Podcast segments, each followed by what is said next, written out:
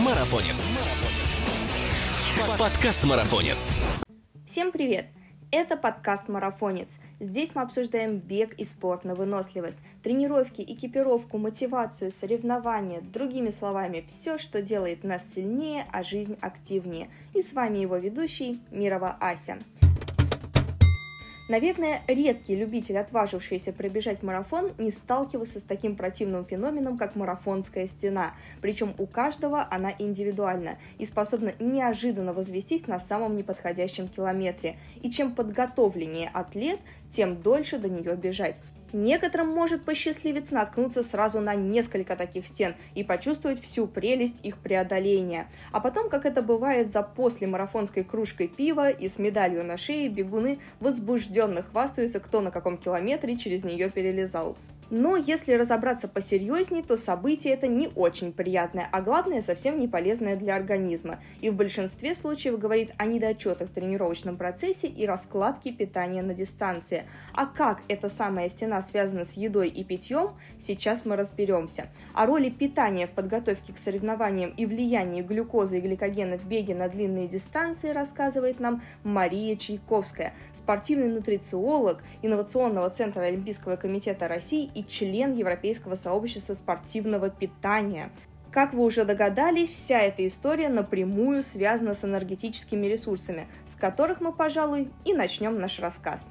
Итак, Источником энергии для работающих мышц являются молекулы аденозин-трифосфата или, как ее называют, АТФ. АТФ распадается до аденозин-дифосфата или АДФ. Их запаса хватает обычно не больше, чем на 1-2 секунды сократительной активности, и чтобы продолжать выполнять мышечную работу, организму необходимо предотвратить АДФ обратно в АТФ. Для этого могут быть использованы следующие субстраты. Это креатинфосфат, глюкоза и жирные кислоты. Креатинфосфат необходим в самом начале физической активности, когда еще не активированы другие источники энергии, но его хватает всего на 5 и 10 секунд работы. Запасов глюкозы в организме больше – 300 или 500 грамм в форме гликогена. Запасов жиров еще больше, они исчисляются килограммами. Однако добыча энергии из жиров – это очень медленный процесс, поэтому профессиональные спортсмены и хорошо тренированные любители уделяют очень много времени обучению своего организма быстрее добывать энергию именно из жиров. Но на самом деле это очень долгая тема, и для нее понадобится отдельная статья. В этой же статье мы хотим поговорить о самом главном субстрате. Поверьте, этот энергоресурс заслуживает отдельного внимания, и речь идет о глюкозе. Глюкозу, в отличие от жиров, наш организм умеет использовать очень эффективно. Пополнение запасов АТФ с помощью глюкозы происходит двумя способами. Первый из них с участием кислорода – это аэробный гликолиз, и без кислорода, то есть анаэробный гликолиз. Выполняется он с более высокой скоростью, чем аэробный. Но запасы глюкозы, как уже говорилось выше, ограничены. Кстати, глюкоза поступает в организм не только со сладостями, она может поступать и в виде сложных углеводов. Это крахмал из круп, бобовых и орехов, а также используются запасы глюкозы, сделанные нашим организмом заранее.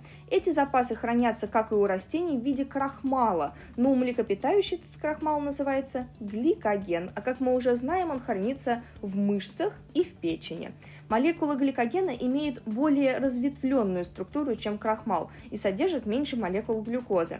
Когда глюкоза не поступает в кровоток из пищи, запускается процесс распада гликогена до глюкозы, и называется такой процесс гликогенолиз. Получается, что работающие мышцы берут глюкозу непосредственно из гликогена, который содержится в них же самих.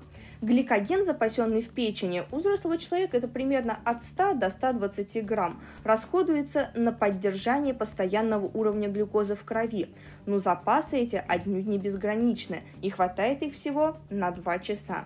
И вот как только запасы гликогена подходят к концу, тут-то и появляется та самая тяжесть в мышцах и падает работоспособность. Кроме того, глюкоза просто необходима клеткам нашего мозга. Они захватывают глюкозу непосредственно из кровотока, без участия инсулина, как это делают миоциты и остальные клетки тела.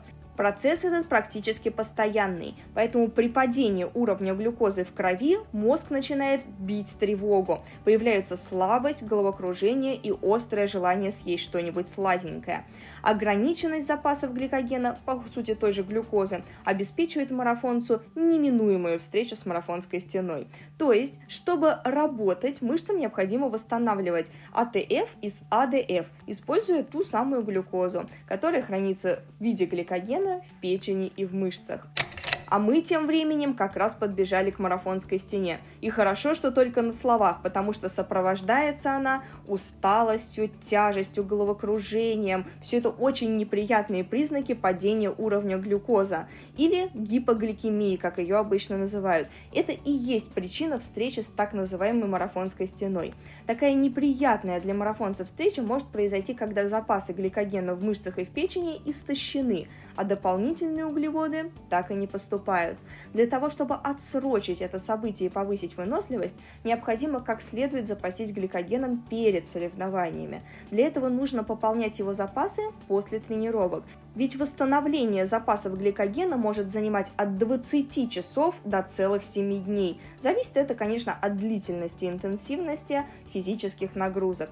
Особенно важно это знать спортсменам, тренирующимся каждый день, ну или почти каждый день, а также тем, кто часто принимает участие в длительных соревнованиях, например, каждую неделю. Но, кстати, не так-то просто регулярно проводить углеводную загрузку большим количеством углеводов и в то же время поддерживать постоянный вес и снижать массу тела. Поэтому нужно внимательно подойти к выбору углеводов для восстановления и углеводной загрузки. Они должны быть обязательно сложными. Простые же углеводы используются непосредственно перед марафоном или тренировкой, во время и в первые полчаса после физической нагрузки. Пытаясь обеспечить необходимое поступление глюкозы в организм во время марафона, не забывайте, что работающие мышцы получают необходимую им глюкозу лишь спустя 30 минут после того, как вы съели или выпили что-нибудь сладенькое. А вот, кстати, пить углеводы очень хорошая стратегия. Если вы участвуете в соревнованиях, длящихся около часа, достаточно просто прополоскать рот подслащенной водой, и вы сразу почувствуете прилив сил. Если же вы бежите, плывете или крутите педали, неважно, занимайтесь аэробной нагрузкой дольше двух часов, лучше употреблять, конечно, изотоники. Это такие напитки, которые содержат от 4 до 8 грамм углеводов на 100 мл воды необходимо обеспечить поступление не менее 30 грамм углеводов в час. Количество это может быть увеличено в зависимости от продолжительности и интенсивности физической нагрузки, конечно. Если ваш марафон длится более трех часов и вы интенсивно работаете, потребление углеводов должно быть увеличено до 90 грамм в час. Но скорость усвоения углевода из кишечника, кстати, ограничена. В кровоток попадает не более 60 грамм одного вида моносахарида. Это глюкоза или фруктоза или другие несложные сахариды ну а остальное просто выведется организмом наружу. Поэтому, чтобы получить более 60 грамм углеводов в час, используйте смеси сахаридов. Это могут быть как гели, изотоники, так и просто сухофрукты. А вот стратегию употребления углеводов необходимо отработать на тренировках, так как некоторые продукты вызывают у спортсменов ощущение переполнения, вздутия живота и даже диарею. А любой из этих неприятных моментов снизит вашу эффективность, скорость и, конечно же, приятные впечатления от марафона. Впрочем, важно не только кушать, но и пить. Гидратация – это очень важная часть марафонской подготовки. Чтобы убить сразу двух зайцев, можно употреблять углеводы с помощью изотоников. Таким образом, вы обеспечите организм еще и жидкостью. Если же вы предпочитаете углеводные гели, батончики или сухофрукты, то, конечно же, необходимо добавлять и водный компонент, потому что при потере жидкости более 2% от массы тела снижается выносливость и ухудшаются процессы охлаждения, то есть может начать расти температура тела. К слову, жажда очень ненадежный помощник в борьбе с обезвоживанием, так как ощущение жажды проходит при восполнении двух трети объема потерянной жидкости, а этого совсем недостаточно, особенно при участии в продолжительном марафоне. Если восполнять потерю жидкости только водой, то будет происходить уменьшение концентрации натрия в крови. А ориентируясь на концентрацию именно этого электролита, мозг дает сигнал, что пора пополнять запасы жидкости. Чем выше концентрация натрия в крови, тем больше человеку хочется пить. Когда натрий теряется с потом и спортсмен восполняет потери жидкости водой, концентрация его снижается. И, соответственно, чувство жажды быстро отступает, но организм при этом может остро нуждаться в жидкости. Мало кто знает, но гидратация обладает накопительным эффектом. Незначительное обезвоживание может, конечно, длительное время оставаться без внимания, но накапливаться и проявляться при более интенсивной тренировке или длительных соревнованиях. Если после тренировки вы ощущаете усталость, головную боль, отмечаете потерю аппетита и тошноту, значит потребление жидкости недостаточное. Не забывайте пить перед и во время и после тренировки. Однако и употребление большого количества жидкости, особенно воды, может приводить к гипонатриемии. Это уменьшение концентрации натрия в крови, так как он попросту вымывается из нее водой. Но диагностируется это состояние, к сожалению, только с помощью лабораторных исследований крови. Соответственно, экстренную медицинскую помощь на месте оказать очень сложно. Из этой информации легко можно сделать вывод, что на длительных соревнованиях и после тренировок лучше использовать изотоники с добавлением небольшого количества натрия. Причем можно делать их самостоятельно и на свой вкус слову, несколько вкусных рецептов изотоников можно подглядеть в нашей одноименной статье, так что обязательно заглядывайте к нам в журнал и все переписывайте. А мы пока поговорим о ключевых электролитах.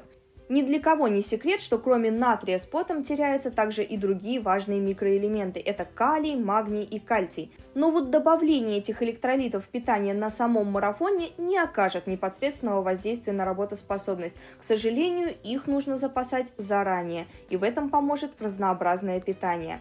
В вашем рационе обязательно должны присутствовать морская рыба, бобовые, орехи, фрукты и сухофрукты, а также молоко и злаки. Именно эти продукты используются во время тренировочного периода и проведения углеводной загрузки за неделю до соревнований. Такого питания вполне хватает, чтобы предотвратить дефицит этих и других необходимых микроэлементов. Конечно, при диагностированном дефиците микроэлементов необходимо использовать соответствующие препараты, но до этого нужно еще умудриться довести свой организм. Мы этого делать, конечно, не собираемся, тем более мы в этой теме теперь очень хорошо подкованы. Ну а вывод можно сделать такой. Встреча со стеной, конечно, событие знаменательное и будет о чем в красках рассказать. Но все же лучше послушать об этом от других, а самому держаться от нее в сторонке. Как это сделать? Да очень просто. Питайтесь сложными углеводами, не забывайте про вкусные изотоники и добивайтесь прекрасных результатов на любых дистанциях. А помогает вам в этом подкаст «Марафонец». Но не забывайте подписаться на нас на тех платформах, на которых вы нас слушаете. Вы узнаете еще кучу всего интересного и полезного. Пока!